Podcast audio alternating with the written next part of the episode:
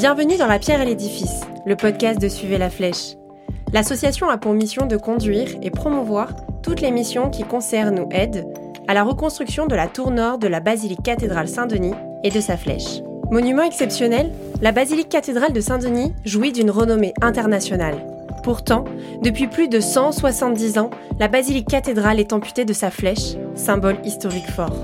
Notre invité aujourd'hui est Mathieu Bonnemaison, forgeron, qui nous raconte son métier. Pour moi, ce métier, avant tout, c'est une passion. C'est aujourd'hui, euh, principalement pour moi, suivre la flèche, c'est-à-dire participer à ce projet de reconstruction de la flèche de la basilique Saint-Denis, sur lequel on va intervenir euh, au niveau de la fabrication de l'outillage. Donc, je fais principalement de la taillanderie aujourd'hui. C'est un métier dans lequel euh, je m'épanouis pleinement. J'arrive à être toujours en apprentissage, on va dire, à continuer à explorer des facettes inconnues du métier de taillandier parce qu'aujourd'hui, euh, moi, ma formation, en fait, ça, a consisté principalement à travailler donc dans sur un chantier d'archéologie expérimentale qui s'appelle Guédelon. C'est là-bas que j'ai pu me former à ce métier-là, et donc euh, j'ai euh, véritablement aujourd'hui envie de continuer cet apprentissage parce que je considère que c'est des métiers dans lesquels on apprend tout au long de sa carrière c'est aujourd'hui euh, suivre la flèche et puis aussi euh, le développement d'un petit atelier à côté pour pouvoir euh, continuer justement à expérimenter euh, moi face au, métal, au fer, à l'acier, essayer d'améliorer mes techniques et de poursuivre cet apprentissage. La principale différence entre un forgeron et un taillandier, en fait, il n'y en a pas vraiment. C'est que forgeron, c'est une famille de métiers. C'est-à-dire que le taillandier, c'est une spécialité au sein des métiers de la forge. Le taillandier va fabriquer, réparer les outils de taille euh, pour euh, le bois, pour la pierre. Il peut aussi faire des outils de maraîchage. Alors que forgeron englobe toute une famille de métiers. On va retrouver aujourd'hui le ferronnier, le maréchal ferrant. Donc d'autres spécialités au sein des métiers de la forge. Et euh, si on voyage un petit peu dans le temps, au 12-13e, on va trouver entre 20 et 25 métiers liés au travail du fer et de l'acier et à l'utilisation de la forge.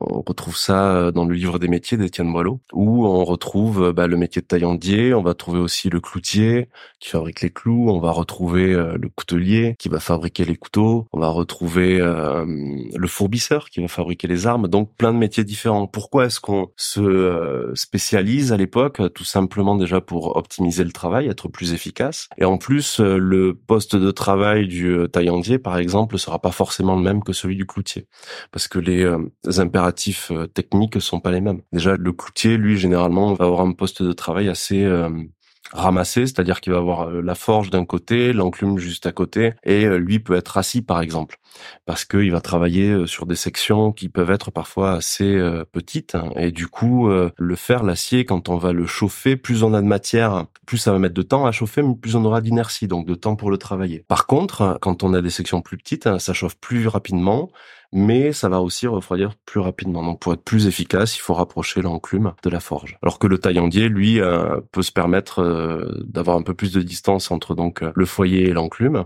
parce qu'en plus, il peut être amené aussi donc à travailler parfois à deux ou trois, c'est-à-dire un, un meneur, puis après on va retrouver des frappeurs qui vont travailler au marteau de devant. Donc il faut plus d'espace autour de l'enclume pour pouvoir circuler et travailler correctement. Donc voilà. Le forgeron, en règle générale, il ne va pas fondre le fer ou l'acier, il va juste le chauffer donc pour le ramollir, alors que le fondeur, lui, effectivement, va faire fondre la matière pour la couler par la suite. Donc c'est deux manières de travailler totalement différentes parce que nous on n'a pas de moule, on n'a pas de forme euh, déjà établie, on vient déplacer la matière au marteau sur l'enclume. Et donc euh, c'est comme ça qu'on va pouvoir fabriquer que ce soit un outil ou que ce soit de la ferronnerie, donc des éléments plus décoratifs comme euh, un garde-corps, un portail ou du mobilier. Voilà. Donc ça va vraiment être très différent. Après on peut avoir des aides, on va dire. On peut utiliser des étampes parfois pour calibrer, par exemple un rond ou pour donner des formes un peu spécifiques qu'on aurait plus de mal à atteindre au marteau. Une étampe, c'est un moule. C'est une forme, en fait, qu'on va généralement euh, mettre euh, dans le trou de l'enclume où on met tous les outils, on va mettre le tranché d'enclume, le dégorgeoir. Donc sur l'enclume, on a un trou carré dans lequel on vient mettre différents types d'outils. Et donc l'étampe, c'est tout simplement un de ces outils qui vient se ficher dans ce trou carré sur lequel on va avoir une forme. Et généralement, on va avoir une contre-étampe, donc comme un marteau, on va dire, qui est emmanché avec la même forme. Entre ces deux étampes, on va venir mettre le métal, puis on va frapper dessus pour euh, lui donner la forme justement de cette étampe. Ça s'utilise surtout en ferronnerie. En taillanderie, on n'en utilise pas énormément. Sur le projet de Suivre la Flèche, c'est vrai qu'on est des forgerons taillandiers, c'est notre rôle principal. Moi, je me reconnais bien dans ce rôle-là. J'apprécie particulièrement le fait, notamment, que sur ce chantier-là, on va aussi faire de la transmission. On va expliquer aux gens ce qu'on est en train de faire. Donc, il y a tout le côté aussi euh, médiation qui est très important pour moi euh, dans la transmission de nos savoirs et aussi faire perdurer euh, un petit peu ces métiers-là ça permet à des jeunes euh, qui sont pas forcément euh, aujourd'hui très habitués à voir ces métiers-là en direct, à, ça leur permet de se confronter à cette réalité, puis de peut-être aussi parfois s'en inspirer un peu pour leur futur. Et du coup, c'est intéressant parce que ça permet de venir euh, faire changer un peu les mentalités. Bon, l'atelier qui est en création, parce que c'est encore qu'un projet et je fais ça petit à petit de mon côté. Moi, dans cet atelier-là, j'aimerais bien aussi pouvoir développer d'autres facettes de ce métier-là, c'est-à-dire pas forcément rester dans la taillanderie, mais aller aussi vers de la coutellerie peut-être euh, et euh, continuer un peu de ferronnerie. Parce qu'en fait, je trouve que tous ces métiers de la forge sont complémentaires les uns avec les autres. On va avoir euh, véritablement la possibilité d'aller plus loin dans le type d'outils, dans le type d'objets fabriqués, si on mélange tous ces savoir-faire et qu'on arrive justement à, à, les faire s'entrelacer. Ça peut vraiment permettre de faire des créations un peu plus sympas et pas se limiter juste à une chose. Et donc euh, j'espère que euh, dans un futur proche, je pourrais aussi donc euh, bah, refaire un peu de ferronnerie à côté, refaire un petit peu de coutellerie, même si je pense qu'on sera amené à en faire sur le projet de remontage de la flèche de la basilique. Mais c'est vrai que ça serait aussi intéressant.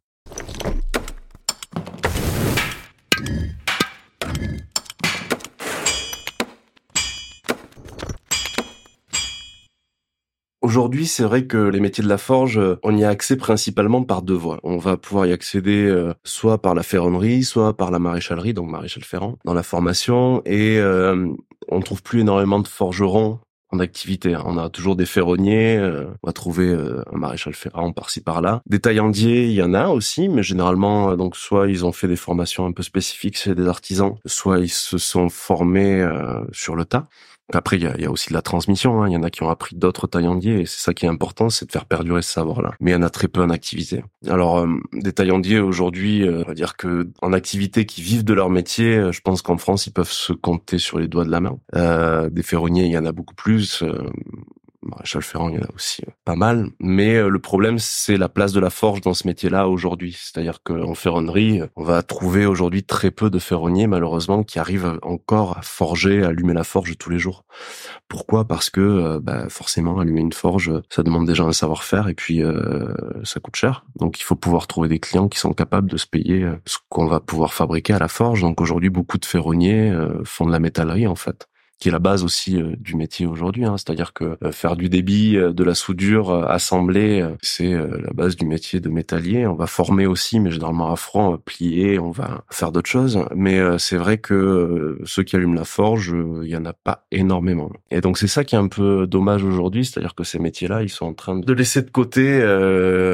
Pas la base, mais c'est vrai que c'est l'essence même de ces métiers-là. À la base, le ferronnier, il va quand même beaucoup, beaucoup forger, mais c'est vrai que à l'heure actuelle, c'est très très compliqué dans le contexte euh, de pouvoir vraiment continuer à faire perdurer ses savoirs et arriver à trouver des gens qui ont encore la capacité de faire certaines pièces quoi. Donc euh, aujourd'hui pour essayer de faire euh, perdurer ces métiers-là, c'est très compliqué parce qu'en fait c'est l'évolution technologique qui veut ça. Je veux dire euh, il y a un moment où quand on est dans une société qui évolue en permanence à des rythmes effrénés et que bah nous on a besoin de temps pour arriver à faire certaines choses, il faut du temps dans ces métiers-là. Bien sûr qu'il y a une productivité à avoir, il faut arriver à produire de manière efficace et rapide, mais il faut quand même plus de temps. Donc euh, c'est compliqué d'allier les deux et d'arriver à avancer euh, sereinement quoi parce que j'ai plusieurs amis à moi qui sont ferronniers et c'est vrai que euh, bah, quand ils font de la forge c'est un peu l'événement quoi c'est un peu l'événement parce que ça arrive pas tous les jours. Et du coup, aujourd'hui, je sais pas si dans un futur proche on arrivera à faire revivre ces métiers-là, même s'il y a un regain d'intérêt pour les métiers manuels, on va dire, pour tous les métiers de l'artisanat, il y a beaucoup de gens qui s'intéressent à la preuve. Hein. On voit bien que toutes les formules où on a des stages, euh, que ce soit sur une journée, un week-end ou une semaine, les gens euh, sont friands et aiment bien tout ça. Mais euh, ça reste quand même assez c'est bien pour la transmission, pour euh, faire connaître ces métiers et donner aussi aux gens, disons, un accès qui leur permet d'entrevoir ce qu'ont pu être et ce que sont encore aujourd'hui ces métiers-là et de comprendre aussi, bah, justement, que c'est des métiers dans lesquels il y a un apprentissage, il faut se former. Euh, on n'est pas forgeron, Il faut apprendre et c'est des métiers qui demandent un, apprentissage long, même si aujourd'hui les formations qui sont disponibles, que ce soit dans l'éducation nationale ou alors ailleurs, sont pas forcément d'une durée très importante. Mais c'est principalement après sur le terrain, dans les entreprises, qu'on va pouvoir se former. Le problème aujourd'hui, c'est que dans ces métiers-là, bah, quand on se forme dans les entreprises, on forge plus beaucoup, quoi. Du coup, euh, c'est euh, un petit peu pour moi un point d'interrogation sur euh, le futur de ces métiers-là, même si au travers de projets comme celui de reconstruction de la flèche de la basilique, on est un peu dans une bulle en fait. Hors du temps, on allume la forge tous les jours, on va forger des outils pour les tailleurs de pierre. C'est quelque chose de très intéressant, mais c'est pas forcément la réalité. Faut en être conscient aussi.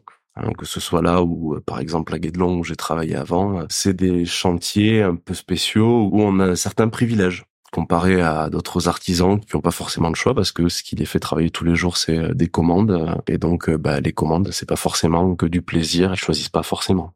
Le ferronnier lui déjà c'est un forgeron qui va travailler sur tout ce qui est en fer.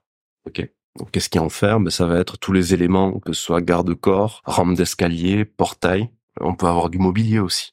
Faire des guéridons. Et d'autres éléments donc en fer forgé ça a plus une dimension, alors ça peut être utilitaire, ça peut être un petit peu fonction décorative aussi. Ça peut être très beau. Il y a des chefs-d'œuvre qu'on peut retrouver un peu partout euh, de ferronnier au travers les âges. C'est un métier différent de celui de taillandier parce qu'en fait, on n'a pas la même approche de la matière. Parce qu'en fait, le ferronnier, vu qu'il travaille avec du fer, et que ce qui l'intéresse principalement, c'est euh, tout le côté euh, esthétique, il va pas avoir à se préoccuper autant de la matière que le taillandier. Le taillandier, lui, va plutôt travailler avec de l'acier. Donc le fer et l'acier sont deux matières, euh, ils sont très proches l'une de l'autre, puisqu'on retrouve du fer dans l'acier, forcément, mais avec quelque chose en plus. On va retrouver du carbone à l'intérieur. Hein. Si on est au XIIIe siècle, le carbone, il va venir principalement du charbon de bois. Le charbon de bois, c'est pratiquement 90% de carbone à une certaine température. Pour résumer, ce carbone va euh, aller dans le fer et ça va nous donner de l'acier. L'acier, euh, on va pouvoir le tremper, c'est-à-dire qu'on va pouvoir euh, le traiter thermiquement pour qu'il soit plus dur, plus résistant. Alors que le ferronnier, lui, la résistance, ça l'intéresse pas forcément, parce que de toute façon, une rampe d'escalier, elle n'est pas soumise à des contraintes énormes, et donc le fer en lui-même suffit largement. Voilà. Donc euh, lui va travailler. Son objectif, c'est d'avoir quelque chose de beau, pratique, euh, qui va être utilisé de manière euh, quotidienne, mais sans contrainte. Donc c'est un métier différent dans l'approche, mais qui est très intéressant aussi. Hein. C'est ma formation de base la ferronnerie et euh, c'est quelque chose qui est euh, comme j'ai pu le dire auparavant qui est euh, complémentaire je pense c'est même si c'est des spécialités différentes je trouve que ça permet d'avoir aussi une autre approche du métal et de la matière alors aujourd'hui, avant de devenir ferronnier, généralement, ce qu'on va faire, c'est de la métallerie. Donc on va se former au métier de métallier.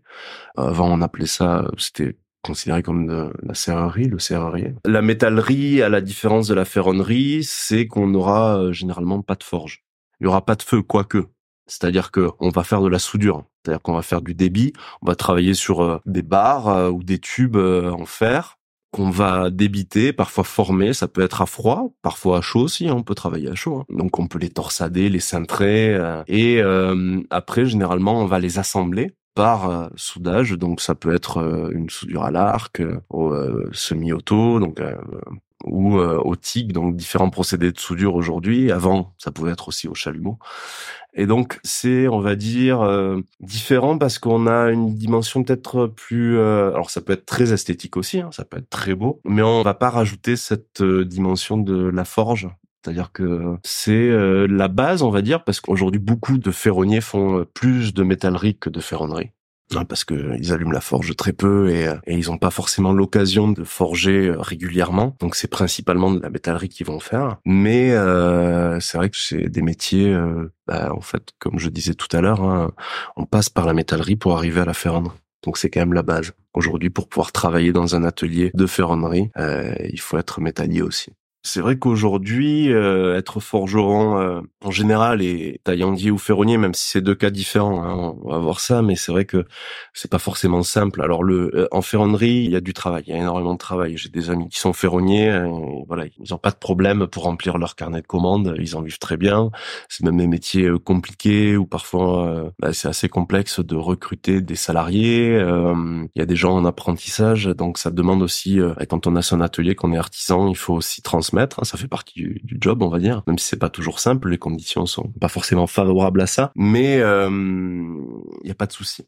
La taillanderie, c'est quelque chose euh, d'un peu différent parce que c'est vrai qu'aujourd'hui, bah, les gens, quand ils vont acheter un outil, ils vont pas chez le forgeron, hein, ils vont euh, chez le roi Merlin ou dans une grande surface de bricolage. Et du coup, on, on pense pas forcément aux taillandiers. Alors des taillandiers, moi j'en connais quelques-uns qui arrivent à vivre de leur métier. C'est pas toujours simple, mais ils y arrivent. Ils arrivent à en vivre euh, principalement parce que ils vont travailler pour des artisans un peu spécialisés, qui travaillent de manière traditionnelle, qui recherchent ou qui font réparer des outils euh, un peu spécifiques qu'aujourd'hui on va pas forcément trouver dans le commerce. Et puis il y a quand même un, plus hein, d'aller voir un, taillandier quand on recherche un outil, c'est-à-dire qu'il va l'adapter euh, totalement aux besoins de l'artisan. Hein, il peut répondre à des commandes vraiment très spécifiques puisqu'on fabrique l'outil de A à Z. Donc on peut y apporter des modifications et euh, l'adapter totalement à la main de l'artisan. Donc c'est quand même intéressant et c'est vrai qu'il y a pas mal d'artisans. Euh, moi je le vois donc sur le projet de Saint-Denis, on a des contacts parfois avec des tailleurs de pierre, d'autres corps de métier qui viennent nous voir et qui disent ah ça serait pas mal qu'on se recroise plus tard parce que j'aurais peut-être besoin d'outils un peu spécifiques ou euh, je recherche tel type d'outils que je trouve plus aujourd'hui. Et du coup, c'est vrai que c'est plutôt vers ça qu'on va aller si on veut trouver une clientèle. Ça peut être à l'international. Hein. Euh, j'ai certains amis à moi qui peuvent travailler avec des artisans qui peuvent être aux États-Unis, en Europe ou ailleurs. Quoi. donc c'est vrai que ça c'est très intéressant. Mais euh, c'est pas forcément simple. C'est pour ça qu'aujourd'hui, dans le modèle, on peut avoir aussi euh, certains artisans qui vont aller vers des stages Hein, pour les personnes qui sont intéressées euh, dans l'apprentissage euh, de base des techniques, hein, de que ce soit de la forge ou euh, en général ou de la taillanderie, et donc sur des initiations ou sur la fabrication d'une pièce en concret durant une journée, un week-end ou un peu plus. Quoi. Et donc c'est vrai qu'aujourd'hui ça fonctionne bien et c'est un modèle qui permet aussi d'avoir une source de revenus pour ces artisans-là. Et donc c'est intéressant parce que bah, ça va permettre de transmettre les savoirs et aussi bah, de sensibiliser les gens à nos métiers. Vous venez d'écouter l'épisode du podcast de Suivez la Flèche avec Mathieu Bonnemaison, forgeron. Un témoignage recueilli par Lisa Millet. Il a été produit et réalisé par Quentin Blic. Le projet de reconstruction de la flèche de la basilique Saint-Denis est mené par l'association Suivez la Flèche. Les travaux commenceront au cours de l'été 2024. En attendant, vous pouvez venir visiter la basilique et participer aux ateliers de sensibilisation au métier d'art organisés par l'association. Vous pouvez soutenir le podcast en vous abonnant et en mettant une note sur votre plateforme de streaming préférée. Vous pouvez également apporter votre pierre à l'édifice en faisant un don à l'association Suivez la Flèche.